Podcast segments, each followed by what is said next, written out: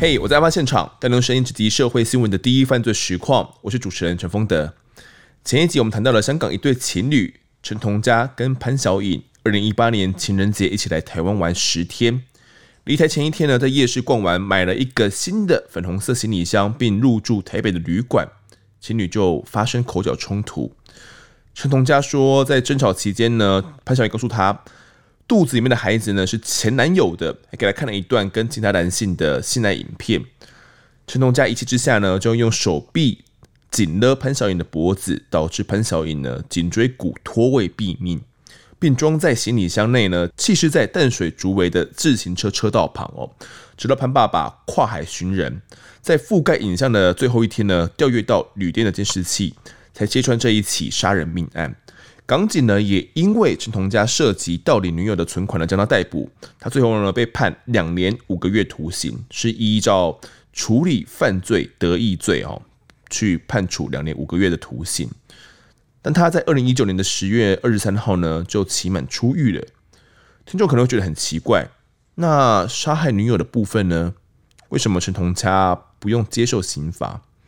这是我们还没有讲完的故事，也是这一个案子的核心。先介绍今天来宾是大家肯定不陌生的《ETtoday 新闻云突发中心》资深记者张君豪，君豪哥，君豪哥嗨，Hello，丰德哥好，各位听众大家好，好，君豪哥之前来我们的节目聊的案子，大家回想都很好。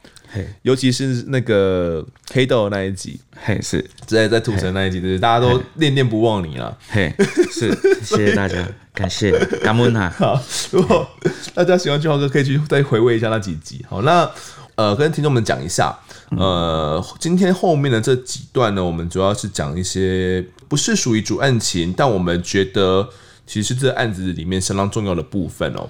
俊豪哥，你认为说，到底为什么陈同佳杀了女友？那他自己在香港也坦诚的，那为什么香港的司法却没有判刑？到底是怎么一回事？呃，事实上，这个案子比较有趣的地方，就是主要你刚讲的问题，事实上就有两个关键。第一个就是说。最主要的关键是因为台湾跟香港的司法，它都采取一个所谓刑法追溯的属地主义，嗯，就是说我们台湾的司法单位他会认为说，OK，陈龙家你在台湾旅游期间杀害你的同居女友，对，然后并弃尸，这在我们台湾犯下了杀人弃尸的一些重罪哈，嗯，然后台湾应该要有追诉权，嗯，然后对于香港来讲，他们的属地主义也是普及于海外的香港人，嗯，他会觉得说。被害人是香港的公民，然后陈同佳也是我们香港公民，然后再加上案发之后第一时间没有人知道的情况下，对，陈同佳就跑回去了。嗯，那人在香港嘛，香港就理所当然觉得，哎，我们香港可以处置哦。然后，但是这中间香港的尴尬，香港警务处或香港检察厅他们的尴尬是在于说，从发现尸体，从监视器的采证，然后从验尸。从家属甚至家属潘晓颖的家属有来台湾做笔录。报案，嗯，对，然后所以说这些犯罪杀人犯罪的所有调查过程、所有的卷证跟鉴识，还有所谓的验尸报告都在台湾，嗯，那香港变成说我什么都没有，我很想办，人在我手上，但是我没有这些东西，办不了，对，办不了。当然，第二个关键就出来了，因为两边两岸的政治意识形态目前有一点冲突，嗯。那台湾会希望说，呃，香港，我们有没有办法让你这一个香港的在台湾杀人的凶嫌，哈，嚣张危害台湾治安的一个凶嫌，嗯、他能不能跑回来台湾让我们受审？对，那这后面又产生了很多变化。对，那最重要第二个关键就出现了，台港之间并没有所谓邦交国的司法互助协定。嗯，嘿，所以说香港的请求我们要看一下。那我们对香港的请求，香港就会奉行大陆那一套。嗯，台湾是我们中国神圣不可切割的一部分。对，它明明就是个省啊。对，那所以说香港大概会漠视我们的请求。嗯，所以说这个案子一开始会卡在那里，主要是因为这样子。了解。嘿，还有一个点是说，我们彼此的这个司法体系好像也有一个不一样的点，就是说我们有一个所谓的属地主义，是不是？对，是香港那边。呃，假如是真的杀人重罪的话啦，嗯，哦，他们不能够自己判刑吗？还是说，呃人犯在哪边犯案的会有差别吗？在实务上来讲，嗯，我只是一个社会记者，但是我要讲的是说，台港到底有没有一个潜力，就是这种，哎、欸，例如说台湾人去香港杀人，对，然后顺利跑回来台湾，嗯，然后我们在我们台湾政府在配合香港，把这个台湾人及台湾的司法治权直接奉送给香港，对，或者是反过来，好、嗯，我们现在希望香港政府做同样的事，据我所知是没有。哦。那包含我们等下后面会再去讨论的另外一个举目的重案，嗯，那也是港人在香港犯案，嗯，对，但是陈同佳案比较不同，是香港人在台湾犯下杀人重案，对，对，那嗯，所以就变成说双方在初期在没有。呃，政治意识介入太多的时候，对，双方都很积极的要去争取陈同佳的审理权跟调查权。哦，那所以说一初期，香港香港警务处做了一个最直接的动作，做什么？呃，他们派了一组人，好，在那个潘晓颖他们家属来台湾做完笔录，验尸也做完，嗯，遗体应该还没启程，正要启程回香港的时候，嗯，香港警务处好像派了四名中高阶的警务人员，嗯哼，去拜访刑事局。要干嘛？呃，就是要继承刚刚那个架构，因为所有的调查几乎八成都在台湾进行。对，但是凶嫌在我们香港。嗯，那香港警务处会希望说，诶、欸，台湾这边能不能顺利的把你们调查的卷证、侦讯笔录、验尸报告、监视器，哈，然后访查商家所有的佐证全部交给我们香港警务处。嗯，嘿，由我们香港警方带回去，我们好好的去。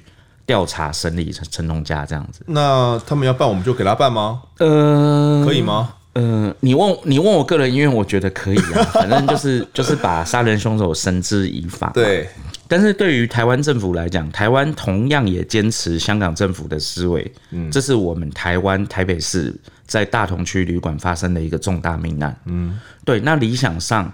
我们希望我们能够自己去处理这个凶险。嗯，嘿，有机会的话，我们希望他贼心该败。对，哪一天鬼迷心窍就来台湾逛士林夜市，然后被我们带回去这样。对，然后所以说，可能是因为两边的司法机关跟后面的政府都有所谓的本位主义、属地主义，都很坚持。嗯，所以那时候台湾，我理解的是私下，呃，刑事局对外对媒体说是。提供了必要的协助，嗯，这个必要的协助可能是家属来台哦安置，还是说给予他们比较好的对待，嗯，然后或者是说哦遗体在通关回去的部分，他们有给予一个最大的礼遇，嗯，还包含来说可能呃潘晓颖的遗体呃是没有经过火化，或者是所谓符合台湾。遗体的空运规定，它是直接被运回去香港的。对对，但是台湾正常法律上应该是潘潘小姐的大体应该是要火化成骨灰，然后而且接受检疫及哦我们的通关单位去审核过才可以过。嗯，那那时候也产生了一点点台湾警方跟台湾的移民署还有边境查验单位他们有一些内部的小讨论啊。嗯，但是后来哦，就是华人的一个好传统，就是大家觉得。被害者为上，哈，死者为大，对，就还是让他就是维持被发现那个骸骨的样子，这样送回去。了解，对。但是你讲的那个问题就会变成说，到现在到我们在聊的今天，这个问题还没有解决。好，那我先简单讲一下这个属地主义好了。其实台湾跟香港都是属于属地主义的这种司法体系了，也就是说。如果呢，呃，香港人在香港境内犯下的这种犯罪的行为呢，是香港就有权可以去处理。那如果呢，香港人是在香港的这种境外的发生呢，比如说杀人哦这种这种罪。香港是没有办法去处理的哦，那反而要是要交由，比如说交由台湾我们这边哦，我们这边来处理哦，所以是所谓的属地主义。那另外还有所谓的这种属人主义啦，比如说如果他们是属人主义的话，哦，那就是只要是香港人，你不管在全世界哪边犯了罪，我就是把你抓回来审就对了啦。哦，就是这是属人主义跟属地属地主义的差别。但是因为香港跟台湾都是属于属地主义的，所以照理讲，如果要按照他们的法规的话，他们是要交给台湾去审的，因为。陈同佳是在台湾杀人的，对，哦，但是有一个模糊的点，嗯，就是如果陈同佳从香港就开始计划杀人的话，嗯嗯，他是有前面的预备的话，他不是临时起意的话，那他们就有办法把他抓回来审了。呃，但是就是说，你所谓的起义或者是所谓的犯罪动机，嗯，对，这个东西是一个很新政。很自由、凭空想象的东西。对，那当然，香港警务处他会据此，OK，他们可能在香港有吵架，加上陈同佳这个人之前哦有一些小偷、小偷小抢的一些小事情。对，那这个人可能因为哦他对女性死者生前的一些感情问题怀有夙愿。那问题是这些沟通过程里头，他不是一个实质的。就是他不是一字入魂，还是一音定魂的那个状态，他没有办法去说服台湾的检警或司法单位认可，说是这样子的。嗯，对，因为台湾的公布警察公布的资讯就是说，可能因为呃那个潘小姐她怀孕的问题，对，跟她情感上跟之前跟陈总家的一些纠纷，才会导致那一天突然在旅馆房间内发生一个大吵，对，才有后面的事情。嗯，那你说？他如果那个恨意或杀意是从他们还没要来台湾观光前就维持的话，他应该不用大费周章，我还要帮你办签证、办护照，然后带你来台湾自由行，还来逛夜市干嘛？不用。对，而且他们还前面甜蜜玩了九天呢。对对对啊，所以说。相对的，台湾检警也用了这些所谓的情境证据，嗯，跟所谓的场域证据来驳回香港警方的这个要求。对，因为我觉得客观听起来，先不要讲意识形态之争的话，香港警方那个听起来是比较有一点在政治操作的。了解，对，对台湾来讲，好，我们先跟听众心理建设一下。其实我们这些东西呢，或多或少一定会牵扯到。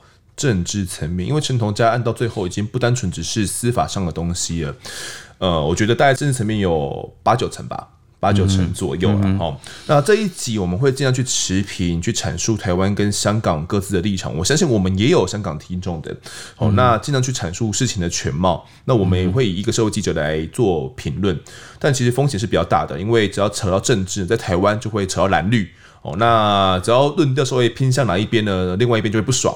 但这不是我们节目当初开立说的时候想要去讨论的方向，所以我们想要跟听众讲的是说，我们还是专注在这个案件里面司法审判的争议上。嗯，哦，那陈龙家杀人何时可以受审是我们所关心的，但政治的议题不是我们真正想要谈的。那请大家也不要去过度的去联想了。呃，我们回到议题，反正两边都想要去争夺这个所谓的审判权啊。尽管台湾跟香港是没有这个司法互助协议。但没有协议，人就真的送不过来吗？豪哥，呃，我觉得就是说，在这个例子上，嗯，我们可能就是说，小弟现在会在访纲上拖了一点点，就是因为像刚刚就已经有一个很好玩的一个跨两岸的台港的一个政治政治的案例，我们来讲一下的，因为这段很好玩，就是我们台湾一直宣称啊，我们有跟我们有一定呃，台湾的司法作业机制是法务部，法务部两岸科。两岸科、两岸司他们会要求呃刑事局的两岸科哦去发布一个所谓的司法互助协议通报，嗯，然后我们台湾在三四七月二零一八年都没有获得港府的回应，对，然后港府也宣称他们也在同年到二零一九年四月也以电邮公文的方式去要求案件交流，也没有获得回应，但是这边我们有一个很大的注解就是。事实上，基层的司法警察人员，他们比较尴尬的是，这些流程他们都可以做，也的确有做，嗯，但是为什么听起来很奇怪？两边政府好像对不起，这是空号，没有人要理你。那关键很简单，我们是民众，我们可以讲，就是台港本来就没有司法互助协议啊，从来没签过，嗯，也没有议定过，也没有要求过。对，那台港有没有所谓的司法互助协议？我们严格讲，如果要说有的话，就是两岸共打的相关规定。嗯，那个是侯友谊，侯友谊在当署长的时候，跟对岸中央公安部去缔造的一个两岸司法，就是说两岸的司法互助，实质的司法互助叫两岸共同打击犯罪协议。那事实上，两岸共打的机制包含港澳，也有包含进去。对，有包含港澳。但是我们这件事情就是有一点，我们就是刻意找香港，因为。台湾现在的此时当下的意识形态好像跟大陆不大能谈。哦，是找茬的意思。对，然后对港澳港澳办事处或者是对香港政府来讲，他们也很尴尬的点是，嗯，呃，两岸的共打，台湾要要求的机关是中央公安部跟中央政治局，中央的？对，不是香港要跟北京的，哦、要跟北京的，然后再由公安部他们底下有一个政治处，他们有一个港澳台办公室，嗯，去进行一个审核，他认为你台湾要求的合理，他才会核准港澳香港的警方去做后续的动作，共打就对了。对，那香港政府从头到尾他就会觉得说，你台湾根本没有跟我老板谈啊，嗯，那你要我回应什么？哦。既然已经是这样，那为什么香港还是很急着要要求台湾拜托把东西让过来？欸、对，因为那时候台湾的司法人员透露，香港也有所谓的舆论压力很大哦。对，因为舆论压力很大，是那时候为什么陈同佳嗯跑回去之后他在牢里，因为他背了另外一件窃盗案，对，在香港的窃盗案他被通缉，所以他回去服刑。对，那香港那时候媒体跟台湾媒体一样尽责，嗯。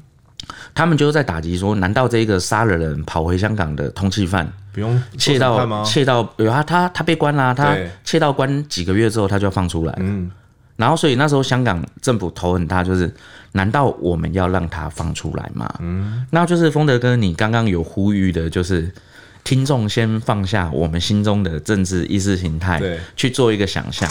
我再小小举一个例子，就是很有名，台南女大学生。侨生的那一个命案哦，有有有，那一个那一个女乔生被害人是马来西亚的国民。对，那同样的啊，马来西亚政府有没有跟台湾要求一个司法互助？我们有司法互助吗？没有，也没有，但是一样，马国是不是也有一个舆论？对，你这个杀了我们马国女大生的可恶的冷血的凶手，对，你要来马国接受审判。嗯，家属也曾经这样要求过。那实际的状况呢？有吗？实际的状况就是这个台湾凶嫌抓进去关了嘛？对啊。那马国的舆论或媒体，如果在一个比较热血或民粹的立场上，嗯，他会不会说啊，台湾政府他们有做事了？对，把马国不是他们会说台湾政府把马国被害人家属的要求置之不理。哦，一样的观点都是一样的。嗯，但是我觉得重点是我们不要去 先下批判。对错的问题.这个是制度上一个很难解开的死点。嗯，对。然后我们回到这个问题，台港之间有没有司法互助成功的案例？答案是有，而且不少。就是说，包含小到一些可能诈欺啊、通气啊、违法吸金的一些，都会都会，互相帮忙。嗯，那最有名的，我们可能接下来可以谈一下，就是香港荃湾的一个水泥藏尸案。嗯。那香港他们媒体叫做“死死封尸”啊。就是石屎，对，就是石头的石，嗯，然后大便粪便的那个石屎，他们的水泥就是水泥混着那个沙砾石那种混凝土，石屎，哎，他们叫石屎，所以他们叫石屎封尸案。嗯，那这是二零一六年三月在香港荃湾一个工业大厦里发生的一个命案。嗯，那我不知道哎，可能是我对港片的刻板印象吧，就是大家都看很多港片啊，就是。香港的罪犯杀人都蛮有创意的，这样子，嘿，就是叉烧包、甜不辣，然后煮汤，然后埋，然后或者是他们常常俗语讲的杀人埋灶，有没有？就把它藏到灶里头，藏到瓦斯炉下面。然后就是二十八岁的这个张姓男子被人家用各洛芳，就是所谓的化学物品铝仿，嗯，迷昏之后，啊，事实上。这个案情很无辜啊，无辜的是说，凶嫌原本是因为他他有欠债，对，然后那个凶嫌那边是负责讨债的，就想说把他迷昏，把他带走，再把他带去扁一顿，就暴力讨债。啊。但是铝纺是一个有高度危险性的化学物质，嗯，它不会像电影演的那样，哦，我手帕倒一点，好，封在你口鼻，你就会晕倒，没错。那种电影情节是不是？对，那个东西叫做哥罗芳，就是我们台湾叫铝纺。那它的问题是它的剂量要很准，嗯，就你如果一次倒半瓶，你你盖上去，可能这个人半小时内就会死掉，哇，还有他就会昏迷致死，因为它毒性很强，嗯，那可能是这个状态导致导致 OK 这个悲剧就发生了，嗯，那他们不知道怎么办，他们就只好去买水泥，后买砂石，后然后把这个被害人空起来。想说把它就是把它封成一个水泥制品，嗯，然后也封了，然后之后就想说啊，那把它运走吧，嗯，而且运送的过程真的就是贼，台湾说叫贼心该败，嗯，但是事实上就是他们没有一个缜密的计划，他那个石棺，对他那个石棺加上去封尸的那一群团伙，三个人，然后一起进电梯，可能超重。然后那个电梯就叭叭叭叭叭叭就通知保全，OK，然后所以那时候因为大楼保保全有赶上去查看，对，所以这群人就私下吓到了，嘿，就跑掉。然后后来就是被根据港警根据入出境记录发现他们哎买机票都跑来台湾这样子。嗯，这里如果要再讲一个小故事，就是台湾警察这件事。在警媒的关系上，曾经因为这件事情很紧张，因为就是机场的一个单位叫做移民署的入出境大队，他们有查验，哎，发现哎，这三个都进来了，那就所以要开始去通报，要去列管。那个时候已经知道这个这个命案了。呃，就是港警有照他们的规定去通报台湾，因为他们知道这些人来台湾了。OK，那我们就通知你。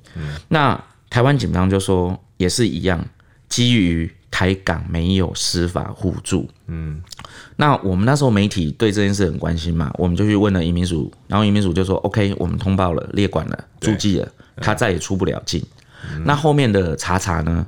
哎、欸，可能要麻烦刑事局哦，你们有两岸科，然后我们就找去问两岸科的长官，不要讲谁，这个人是明日之星，现在还在台面上。好，他就说，嗯，他们已经妥善的对这范闲开始展开监控，监控，对他们也只能说监控，因为他们也表示说他们在香港杀人，对，杀的也是香港人，嗯，那三个人的国籍身份也都是港人，对，那。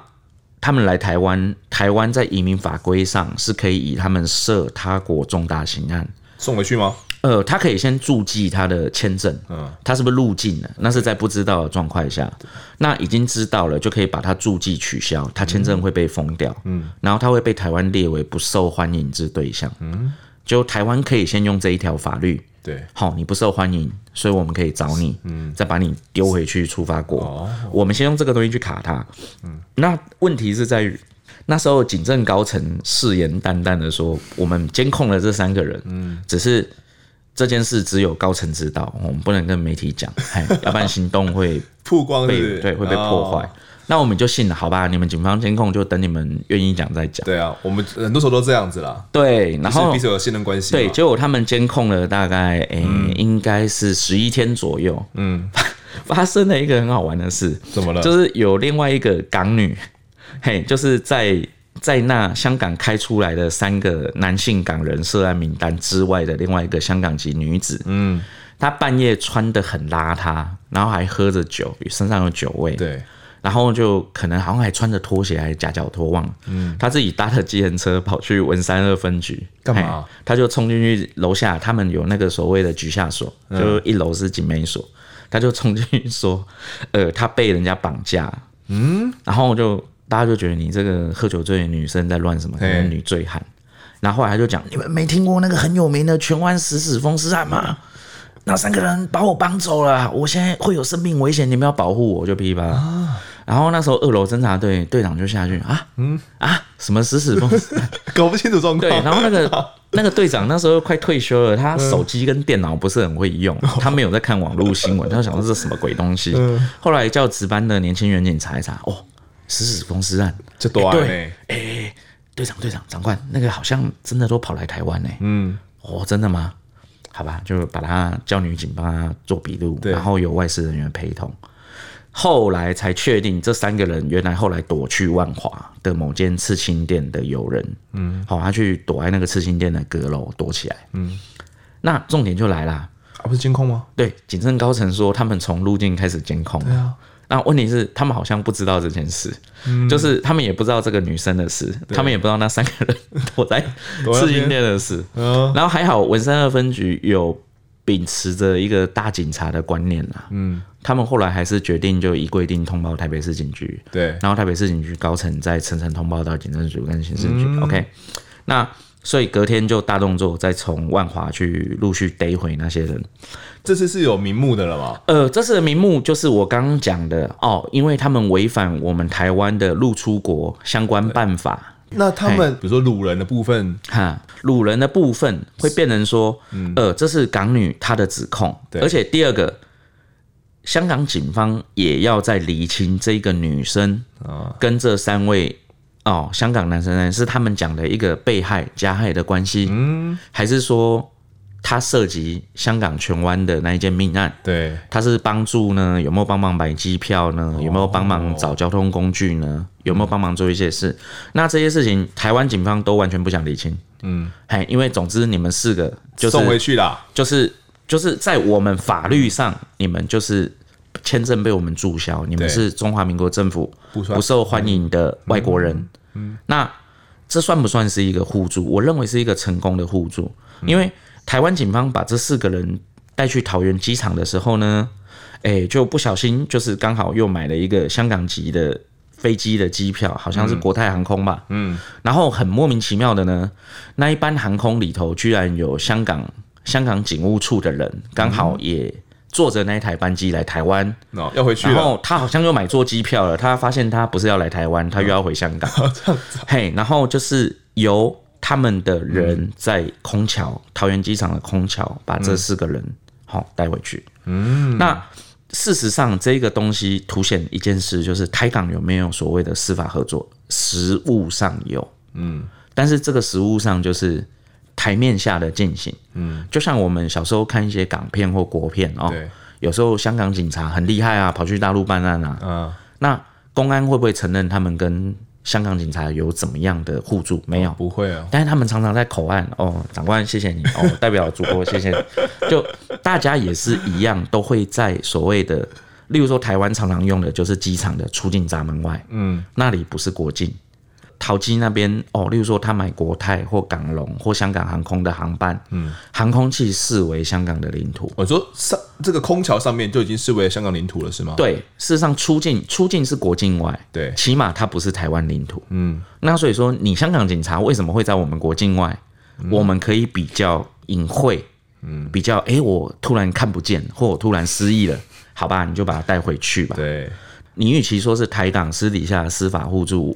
我觉得比较温馨的称呼应该是台港之台港警方之间的一个航战奇缘了。航战奇缘，对，就是大家都是这样办事的。嗯、就我们要帮他，他们要帮我们，就可以遵循这样的方式。对，就遵循这种所谓的空桥缔结模式，或者是所谓的航空器缔结模式。嗯嗯，嘿，让他可以顺利的归案伏法这样子。好，那听起来这个陈同佳的案子也可以遵循这个实施案这种。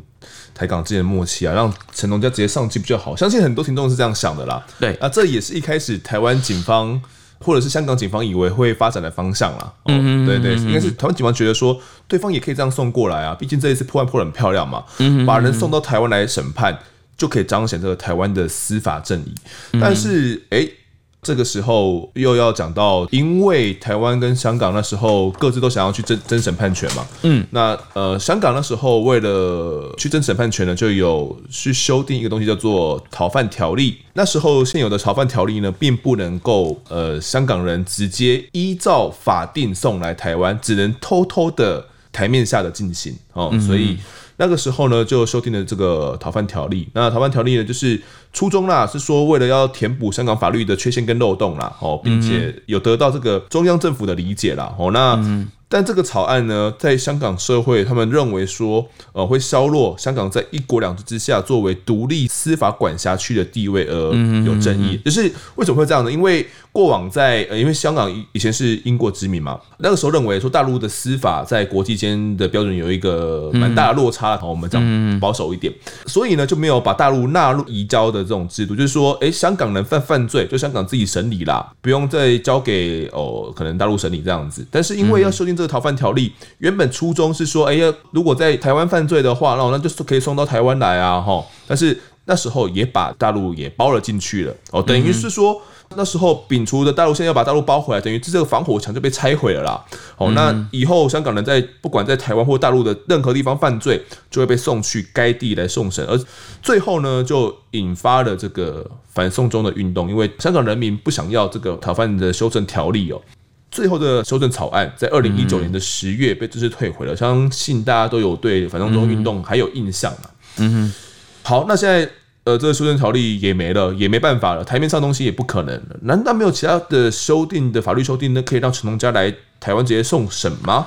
呃，就是峰哥，我们刚刚讲的东西，你刚刚讲的东西都很一个偏法制面哈。嗯，那可能我长期跑线的习惯。我讲一个很实务面的东西。对，我们刚刚举例的，例如说荃湾死死封尸案，嗯，它可以顺利的进行，或者是之前很多案子台港方面可以顺利的进行，都是一件事。台面下吗？不是台面下，台面下是一个主因，但是更重要的因素是死死案，港人是在香港杀人，对，或者是台湾请求香港人。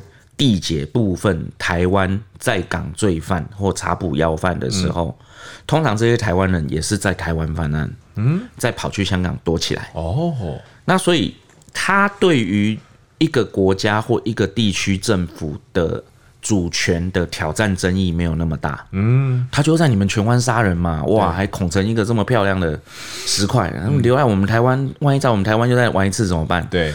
台湾政府不会坐视这个杀人犯在台湾啪啪照，对，把他送回去，所以就送回去，没有争议。嗯、那但是我们刚刚讲的，包含陈同佳命案，或者是包含所谓台南女大生命案，嗯，它都会牵扯到另外一个问题是，没错，他还是港人犯案，对，但是他是港人在台湾犯案，对，那这时候就会出现台湾一定要彰显他的司法治权，嗯。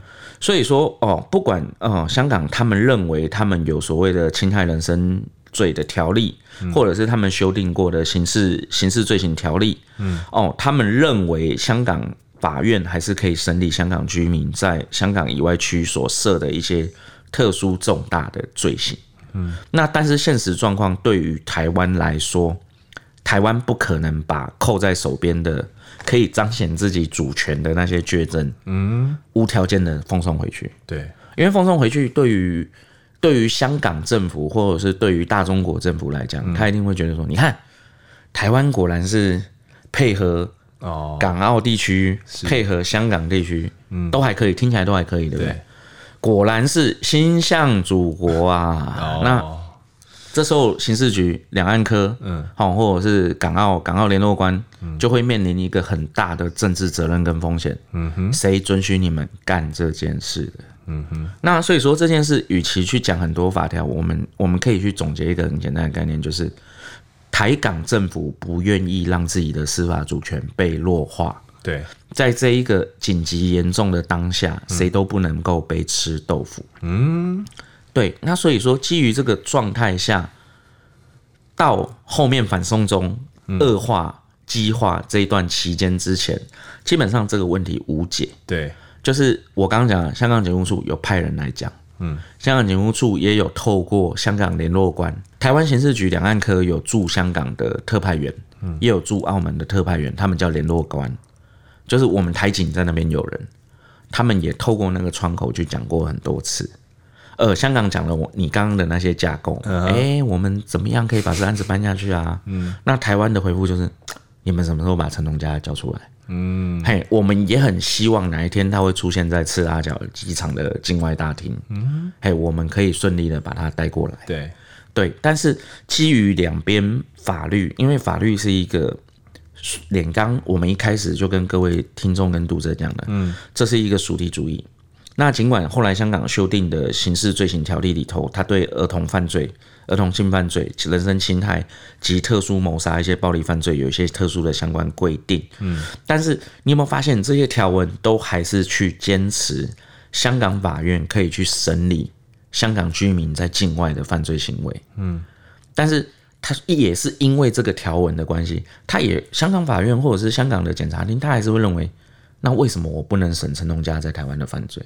嗯，反而是你台湾应该把东西都给我啊，嗯，你不能去。他们的媒体跟他们的政府也到现在都还是很坚持，他们为什么？对啊，为什么你不把那些东西给我们？嗯、算了。但是反过来，台湾也是同样的立场啊。对，我怎么可以坐视你港人在台湾杀了人，嗯，拍拍屁股跑回去，嗯，嘿，我还要毫无作为，然后还要被吃豆腐的感觉？对，大概就是这样子。反正就是两边政府的立场不同啦。嗯，哦，那。其实陈同佳关进去之后没多久了，哦，在十月二十三号就出狱了。前几天呢，就有传出他在这种香港圣公会教省秘书长管浩明牧师的劝说下呢，打算哦直接来台湾自首，并希望台湾可以免他的死刑哦。在他出狱的前几天呢，十月十八号晚上，香港就有政府新闻处就发出一个声明了，他说有收到陈龙家的来信了，然后他说。呃，刑满之后呢，就他涉嫌的杀人案会到台湾来自首，嗯、哦，然后也请了这个政府呢协助安排相关的手续。那这声明也有说，香港警务处啦已经有跟我们这边的刑事局已经有表达说，嗯，陈同佳去自首的意愿喽。台湾这边请也帮忙安排好，哦，那乐意呢，呃，向台湾提供一切所需的合法可行的协助。哎，俊豪哥，哎，怎么跟我们刚刚前面讲都不一样？他现在又要直接可以来自首了呢？对啊。很棒，对不对？可是这个这个广浩明牧师那时候，嗯呃，身份比较特殊了。对啊，他是有一个大陆的政协委员的身份。对对。然后，而且这个自首，我们现在讲这个自首这两个字的定义哈，因为我们那时候写这个新闻真的是很头大，因为大概就是呃，香港警务处讲一天的话，嗯，然后接下来我们的陆委会马上就会开始噼噼啪啪啪做了一堆回应，然后接下来呢，内政部又会再强调这个回应，然后内政部又会掐着移民署跟警政署的脖子，你们要给我回应，对，然后所以说我们每天就在这些回应下写新闻，好，谢谢，然后。我要讲一下，先跟读者介绍一下，就是呃，香港的刑事罪行条例跟警职条例哈，他们的自首的定义比较像台湾刑事诉讼法的投案。嗯，就是台湾刑法刑诉法的自首是说，OK，我杀了一个人，嗯，全世界没有人知道，也还没被拍到爆料公社，媒体也都不知道。嗯，我咚咚咚咚咚咚咚，我跑去警察局说，哎，不好意思，这把刀上面有写，我杀了人。好，我叫张君豪。对，这个过程叫做自首，就是没有人知道状态下，没有人知道这个案情的状态，也不知道真凶的状态下，嗯，你去做所谓自陈。去做一个所谓自白、自白犯罪的行为，这个过程叫自首，得以减刑。好，那他们的自首是说，OK，这个案子已经经司法机关登记调查在案，嗯，但是你在司法人员逮捕你归案之前，你主动出面去找司法警察人员配合调查，嗯，对他们香港的警力或者是香港的罪行条例，他们说这个叫自首。事实上，等到我们如果用台湾的口音，应该叫投案。嗯，好，香港政府就是说要要那个牧师带陈同佳来台湾投案。嗯，但是让台湾陆委会及司法警察机关很紧张的是尴尬。这个尴尬在于哪里？就第一个，你刚刚讲的那位牧师，他具备中国政府一个人人大政协的一个身份。对。那第二个更尴尬的是。他说他们在请示台湾这件事，愿意提供所谓合法的协助。嗯哼，但是事实上后来台湾政府去查这个牧师的入台的所谓入出境记录，就发现在他讲这些之前，他已经来过台湾了。嗯哼，哎，他怎么来台湾这么严重？那陈同佳有没有来？哦，还好，没有来。好，你家在哦，他们他们胸脯可能拍了三百下，没有来，还好。要是来台湾政府不知道就就 GG。嗯，然后结果我发现。哎、欸，这个牧师来，他来台湾，他居然跑去忠孝东路四段，嗯，好，那个刑事局前面那个以前旧联合报大楼改建的那个新大楼，嗯哼，非常豪华气派。他去里面一间很大的跨国律师事务所，嗯，因为真的是台湾前前几大，可能是第一大，我不好意思讲名字，怕被告。嗯、然后他就去找那个跨国律师事务所的专门熟人。港台法律的律师，嗯，好，他们是真的很积极的在安排如何所谓的引渡、自首、投案，好，让顺利的让陈同佳解决这些法律程序，可以来台湾。但是这对于台湾政府而言，会更警惕的是，这一个超级大的律师事务所后面的主持人跟合伙人。以前比较是偏蓝营高层的御用律师，这样子啊，甚至是高层的爱将哇。那这些东西，大概读者去查一下网络资料就知道我在讲的是哪一间、哪一间、哪一个律师。但是，哎，小弟小弟畏苦怕难，贪生怕死。好，小弟就讲到点到为止。对，然后因为有了这个动作，就变成民进党高层他们也不相信这个事情会这么单纯。嗯。那果不其然，这个消息港府释出这个善意之后，嗯，换来的不是台湾检警的松一口气，换来的是隔天立法院的炮声隆隆。嗯，因为那时候反送中的状况在恶化。对，然后包含绿营政府、地方政府各部会都。有意无意的哦，脸书贴文还是一些公开发文，就是支哦。支持反送中啦，支持反送中啊，支持港青啊，哦，我们要去声援连侬墙啊，我们我也会去致意啊，会去会去哦，感觉像捡捡到枪一样，对对对对对，然后去批评那个大陆的司法司法人权制度落后，隔年也要选举了嘛，对对，就是这是一个比较激情哈，比较有热情的炒作，但是很尴尬，就是你捡到枪，反送中你捡到枪，嗯。陈同佳投案变成，哎、欸，在野党也捡到枪啊！你说反送中哦，嗯，香港的犯罪嫌犯哦，未经审判就可以先送大陆，对，这违反人权嘛？嗯，那为什么陈同佳没有一个相对的司法保障就可以送台？嗯，反送中不行，送台可以。对，那时候就变成在野党蓝营他去操作了这一个所谓舆论战的诅咒，嗯，那也让绿营更如坐针毡，就是。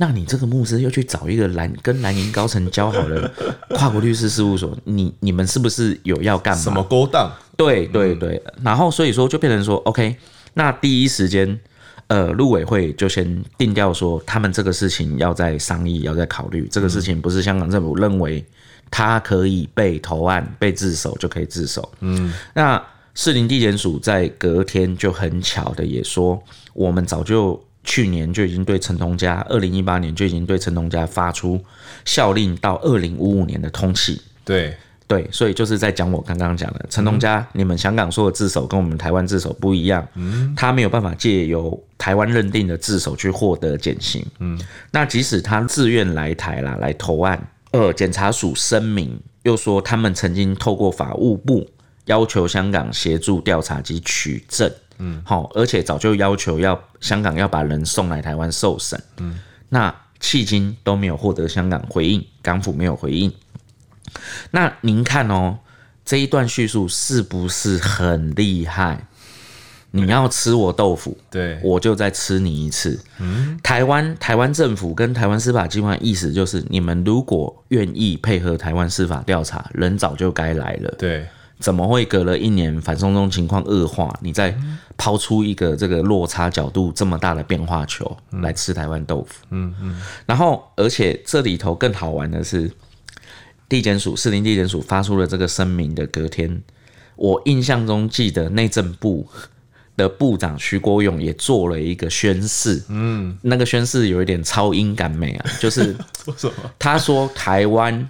他们内政部哈跟法务部陆委会有跨部会去责成检警成立一个专案小组，嗯，赴港调查，要去赴港调查，对，真的是真的是吓死宝宝了这样。这个怎么调查？呃，印象中我们可能只有看好莱坞动作片才会有 CIA 跨国。等等等等等等，嘿，我是神鬼神鬼某某特工这样，我才会去他国进行这种动作，这是强国在做的事。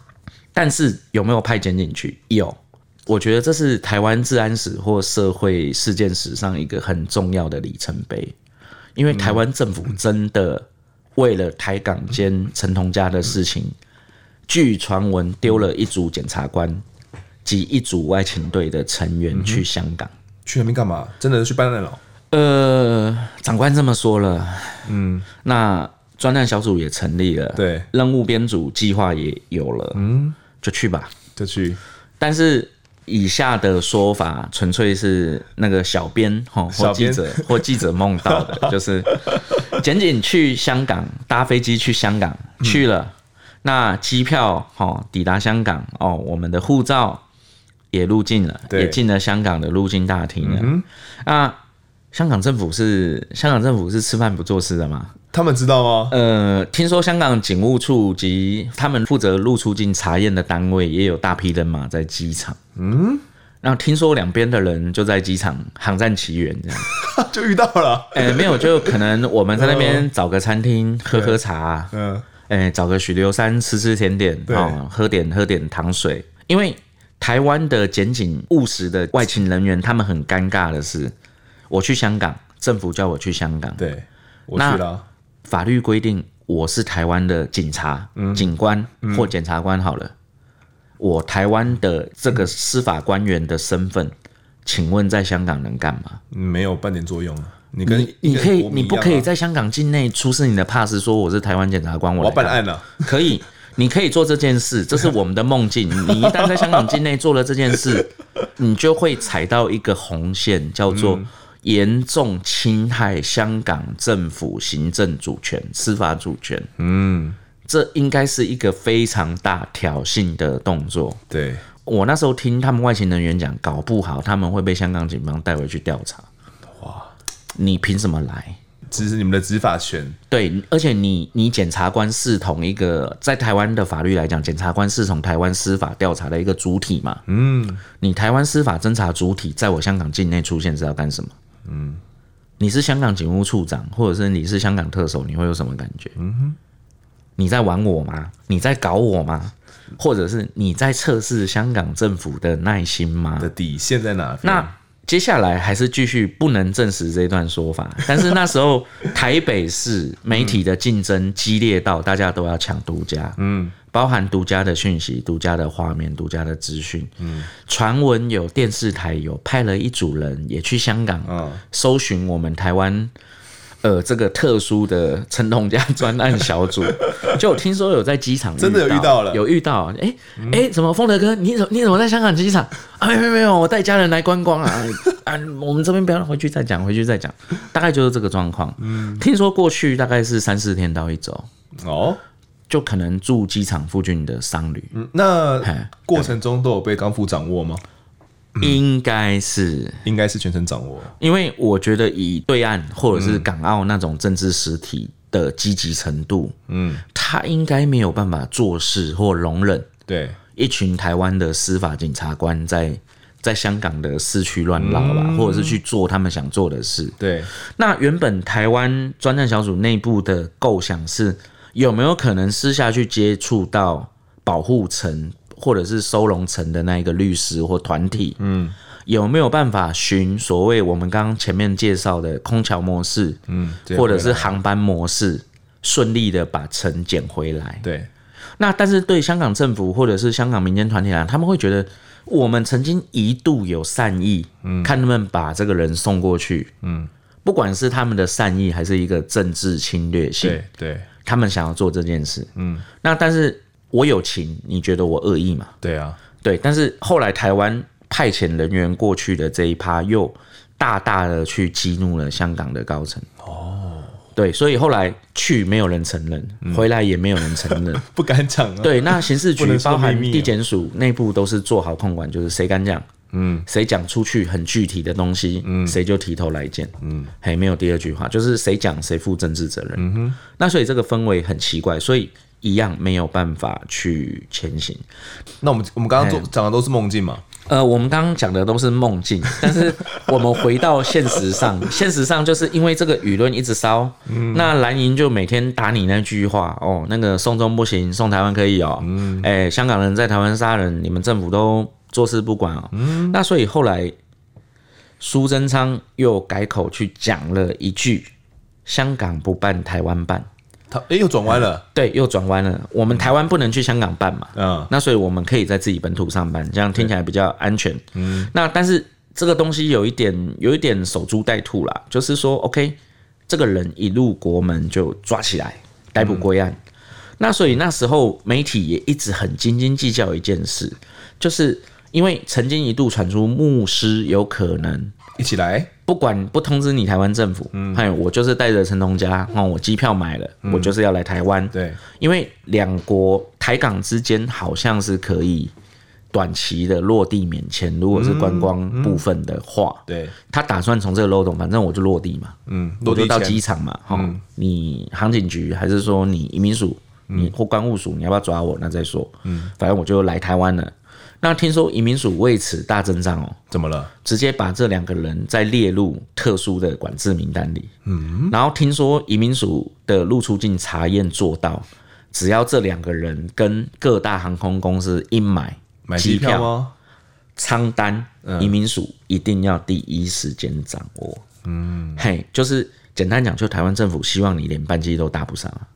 嘿。对啊，他们表面上的说法好像不是这么一回事，对不对？对，但是各位读者，你们各位听众，你们已经可以听得出来，刚刚小编的话跟梦境的话、嗯、拼凑起来，已经是一个很完整的框架。嗯，陈同佳从一开始的两边争着要，对，到现在两边拼命互丢。哦，现在我香港政府拼命想要丢给你，你自首去自首。对，然后台湾各个单位，陆委会、移民署、警政署、刑事局、行政院，就是我们就是把你列为不欢迎对象。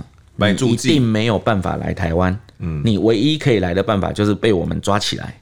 嗯，但是这里头有一个很背离实务的地方是，政府官员你一直讲，你一你一入国门我们就把你抓起来，他人进都进不来啊。对，然后你却技术操作到他可能连班机都搭不上，嗯，那是一个什么状况？我们媒体不懂，那很多基层的警察人员他们也不懂，对，也看不懂。那所以这个事情一直闹，一直闹，一直闹。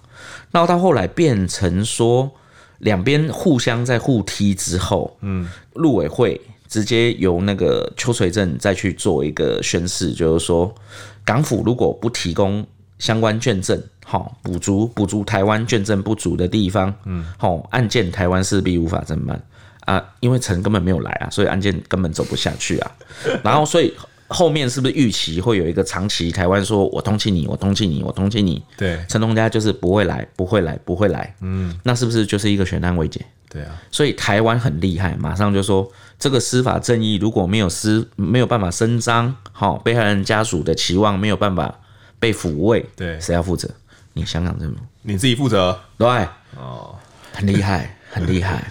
可是真的是吓死吓死宝宝，也吓死所有那时候跑这一条新闻的媒体，真的大家被搞到快死掉。嗯，应该说台湾这边的政府是这样讲啊，他说我们有注记你哦，你不能够用观光签的方式来，不能用这种落地签的方式来哦，是因为呢，我们没有任何一个人想要跟呃这种杀人犯搭同班机，你不会想你旁边坐的人是杀人犯哦，所以呢，你要到临柜，香港那边有一个临柜，我们那边有个窗口，你可以在那边直接申请签证，你有申请的话。就可以过来，嗯、对，这有这样这样一回事吗？有，但是，嗯，我是一个死老百姓，OK，我是一个小记者，或者是我是一个读者，好，嗯，我只有这种不具公务人员的身份，所以我讲话会比较直观，嗯，那我会觉得这个状态，包含台湾当局，你记不记得后来有讲，就是那个牧师，就是管浩明，他说，嗯，出狱当天。好，他们就已经宣告，我要坐最早的班机，好，我要来台湾投案。那时候我们都准备好了。对对对对，就那个香港 有派驻港有派驻驻地的那个台湾媒体哦，全部机场都排人，监狱也排人嘛，哈，然后台湾这边机场也在等，刑事局也在等，我们都准备好了。哎，all stand by 哈，一切都准备，川哥都 hold hold 好全部了。对对对对，然后重点来了，发生什么事？我们政府前晚又去讲一个，他如果这样做。放任一个杀人犯自由行，嗯，他搭机会罔顾所有同班机旅客的安全权益，嗯哼，好，所以台方甚至那一天说真的也是有人丢在香港机场。你说我们又有派一组什么对进过去哦？对，又又有过去的这样子。然后重点来了，问题又来了，又是同一个问题。你记不记得台湾之前常常警方常常去宣导说我们跨国遣返人犯，嗯，空中监狱啊。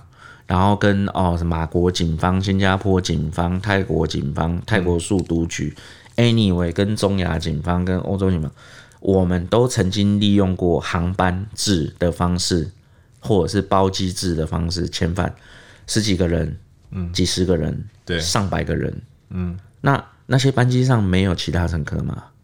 答案有、啊，都有啊。对，那为什么一个陈同佳就会妨害到所有其他？航班旅客的安全权益，这样想一想很有道理呢。不是很有道理，是 单纯的治安事件或社会案件变成政治事件的时候，嗯，很多用词都会很有哦，很有玩味的，很有就被操作了。对对，那所以后来是不是大家的动作都做很大？嗯，所以管浩明后来他又跳出来说，哦，他们好像去住个什么安全屋，哦，他们。因为家属可能被香港媒体追逐的很惨，嗯，也被香港民众就是被乡民抱怨，然后会去、嗯、会去揍他们，会去骂他们之类的、嗯。我觉得这件事后来是怎么解套的呢？后来就是因为二零二零年二月，嘿，那个所谓的新冠肺炎疫情爆发，然后然后就管管浩明就有新的说法，是不是？呃，也不是新的说法，那时候台湾就开始封所谓的，我们开始封掉国境大门嘛，对对对，从一开始限制那个武汉的班机来台，嗯、限制湖北省，嗯、限制大陆地区，限制港澳地区，嗯，然后所以说。好像似乎也让了两边有一个台阶可以下，嗯，就是管浩明从那个从新冠肺炎疫情开始传出之后，他就说啊，因为那个新冠肺炎这样这样这样这样啊，配合防疫，所以好吧，我们就再做考虑，嗯哼。然后，但是港府也是很厉害，港府就是还是很不甘心，再补你一下，哎、欸，我们陈同佳现在已经自由之身了、喔，他在我们香港就是没有其他可以办的罪了、哦，嗯，他强调自由人三个字，这个政治话语后面。嗯，我再当一次翻译年糕，嗯，就是港府后面一直说啊，他在我们这边只翻了一个窃盗了，他已经逛完了啦，他现在每天都来逛大街了。啊，你们台湾要不要抓他？要不要处理他？要不要让他接受公平审判？那是你们的事。嗯，嘿，是你们不要处置这个杀人犯。嗯，不是我们哦。对，但是我觉得这个案子的遗憾是在于，如果台港之间可以再务实或低调一点，嗯。就是如果可能，我们有一些特定的时机，可以适度的释出善意，嗯，或者是更低调，我们低调的，我们都可以在机场偷偷的放，偷偷的交了，嗯，那我们如果不要一直去做那些对抗性的言语，嗯，也许私底下，也许有机会，所以外面一直在盛传说，哎，可能会不会等？政党轮替后，嘿，两边的意识形态比较缓和一点，嘿，那也许就可以这样。嗯、啊，当然，我可以想象绿营支持者的言论就是啊，陈同佳有什么重要啊？陈友豪那些罗福柱那些先送回来啊，嗯、那些那些当初掏空掏空党本国本的，赶快先送回来。啊，应该是说民众啊，如果我们撇除掉蓝绿，我觉得台港案例或者是台湾大陆之间的司法互助案例，我觉得最重要的问题就是。我们能不能先放下意识形态？嗯，能不能政治归政治，犯罪归犯罪？对。对，但是很难。很难呐、啊，很难很难，因为政治在操作上，你要想，就是警察他们有这种署署长，好、嗯，那署长又被这种这种任命的东西，就关系到政治的东西了，嗯，对啊，所以我觉得是非常难去操作的了。其实后来陈同佳啊，他就他也就出狱了，那就住在他们的安全屋里面，一直到现在哦都还没有来。尽管现在呃我们的新冠肺炎疫情也比较缓和了一点哦，疫苗也出世了，但到目前为止都还是没有进一步的动作。那在二零二零年十月的时候呢，潘妈妈哦，她实在是受不了了，她就写了一封公开信给香港保安局的局长。嗯、哦，那他其实不是第一次写，他是第二次写了。哦，那我简单念一下里面的内容哈。嗯，呃，大家可以再去搜寻里面完整的内容。嗯，他说他深信女儿的命案终究会有昭雪的一日，但你们的表现太让人失望了。陈同佳仍未动身，香港政府竟然束手无策。难道你们想要这个案件成为烂尾，成为冤案吗？他还说。呃，为了让陈同佳可以对准台方的窗口投案，我会再把我的要求再简单说一次。他说马上释放陈同佳，释放，说释放哦，让他带齐所需的文件及证件，马上亲身去办理签证。第二个，香港的行政人员应该尽快将疑犯的口供交给台湾。第三个，陈同佳，希望你珍惜我为你认罪求情的机会。尽快在十月二十三号前去台湾投案自首。然后他还说，就是二零一六年的这种这种实施尝尝试暗示台湾特事特办是港警合作成功的去引导疑犯。他觉得这个案子也可以特事特办。他也跟这个保安局长说，如果今天换成被陈同佳所杀。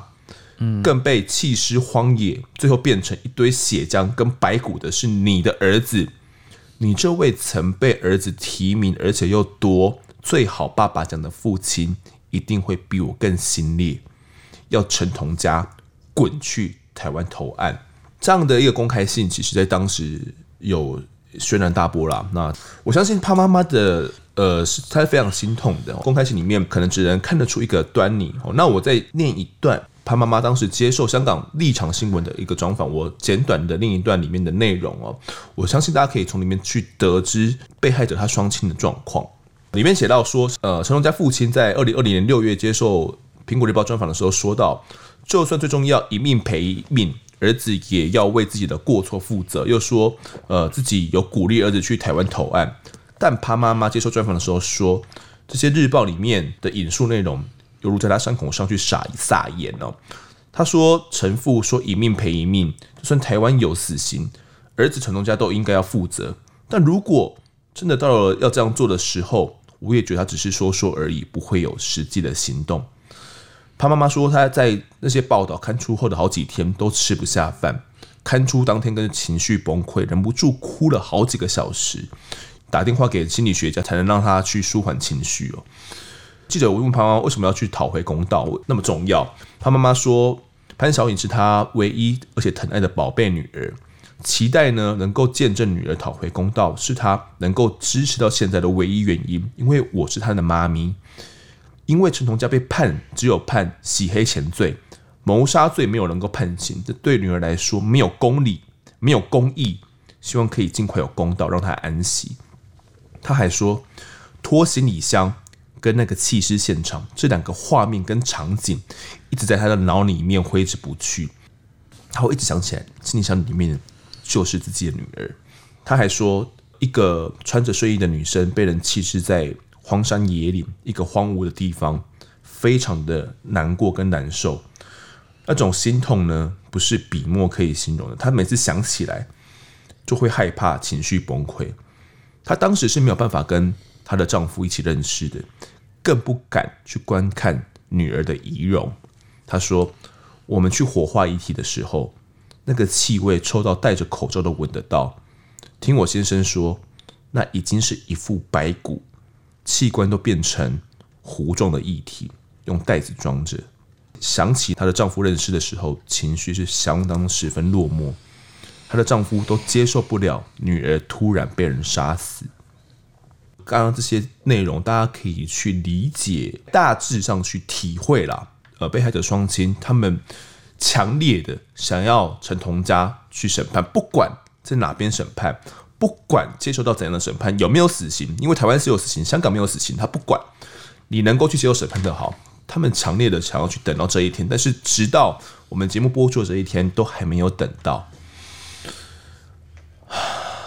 陶哥，你就你理解啦，呃，在这一阵子，我们可能跟香港那边有什么样一些新的进度吗？诶、欸，因为后来虽然说到今年二月，牧师管牧师他一直讲说，来台是卡在一个最麻烦的东西，就是台湾政府不能给陈总家签证。嗯，那陆委会也回的很简单，跟以前的讲法就一样，就是说，因为我们前面讲了那么久，哈，台港双方的管辖权，哈，就公权大家谈不平，台湾认为台港要先。谈好所谓的相关事宜，什么叫相关事宜？他们要答应，吼，要回应台湾请提出的司法互助请求。哦、那香港政府是那么不近人权吗？嗯，挚爱难行的地方在哪里？很简单，香港的抬头是什么？香港是中华人民共和国香港特别行政区。嗯，那我们要求的司法互助，台湾的抬头是什么？是国对国。中华民国，嗯，事实上这个问题连香港特首都没有办法解决，嗯哼，你要我去承认你是一个国家，嗯，你要求我跟你共同执法，互相帮助，嗯哼，我想这个在政治实务上可能找不到可以解决的方式，啊，对，这是死结。然后因为这个死结，香港破防的方式就是。他们希望管牧师以他充沛的人脉以及国际国际关系，就是说他可能在台湾也有一些不错的人脉关系。他希望他能够庇护着陈同佳，或者是说收容着陈同佳，看他用什么方式跑过来。对，那香港也点得很好啊。诶，你好像把他们的签证都锁死了。嗯，台湾也是。一个没有办法中的办法，我怕你突，我怕你破防过来，哎，我怕你不小心出现在松山机场还是桃园机场，嗯，后面的政治风暴会非常大，嗯，那所以好吧，你就待在香港，我们会用尽全力把你堵在香港。那所以台面上就是两边都在说啊，你们要配合对方，你们要配合对方。可是因为这个特殊的国与国关系，嗯，这恐怕无解。嗯，对，因为这这个案例最特别的是，它是台湾治安史上第一例港人在台湾杀港人的案例，然后又回回国，又回国了。嗯，然后第二个，如果这件事情能解决，台港早就可以签司法互助了。可是能签司法互助都是国与国关系，对，可能未来很难有转换点。你你的认为是这样子吗？嗯，也不一定。我觉得如果比较柔软或务实的身段，例如说警政署，哦、呃，近年来他们跟很多东南亚国家因应。呃，台湾的特产，例如说诈骗问题，或者是毒品贩运问题，嗯、他们会绕开国与国的司法互助，嗯，但是他们会有一个什么哦，例如说弃毒或者是打诈的情资交换，的一个特殊条例，嗯，他们就是可能用民间所谓的官方对官方，哦，或者是 OK，大家都绕开，大家都用 N 就用 NGO 对 NGO 的方式，嗯、哦，看台湾设立一个。有官方性质的民间团体，嗯，或者是两边都用这种方式去做，嗯哼，去达到一个情资互换，或者是哦那个就是说侦侦防、侦防保防，或者是及时的打击犯罪情资互换，嗯，或者是实质给予有限度的司法人员调度互助，嗯，但是事实上，台港之间连这些。都没有一个比较标准的范例，嗯，所以说往年的空桥航站的默契就会卡在这个港人杀港人逃回香港，嗯，就这个三港事件上会非常麻烦，大概是这样。嗯，未来这个案件有没有解？我相信听众们还是可以再等看看。对啊，或许我们播出后不久，或许会有一些新进展，也说不定呢。嗯，虽然有点难。这点我比较悲观，比较悲观，我非常悲观。对，好了，其实我觉得大家不能接受的是那种行政凌驾于司法啦，感觉司法就应该独立啊。但是当政治凌驾在司法上面的时候，感觉司法系统是不能被信赖的。我相信大家是这样的感觉啦，是吗？嗯、好，豪哥，你觉得是是这样的感觉吗？嗯，我喜欢设身处地。如果如果哪天你变成当权者，你也不会希望司法太独立，大概就是这种状况。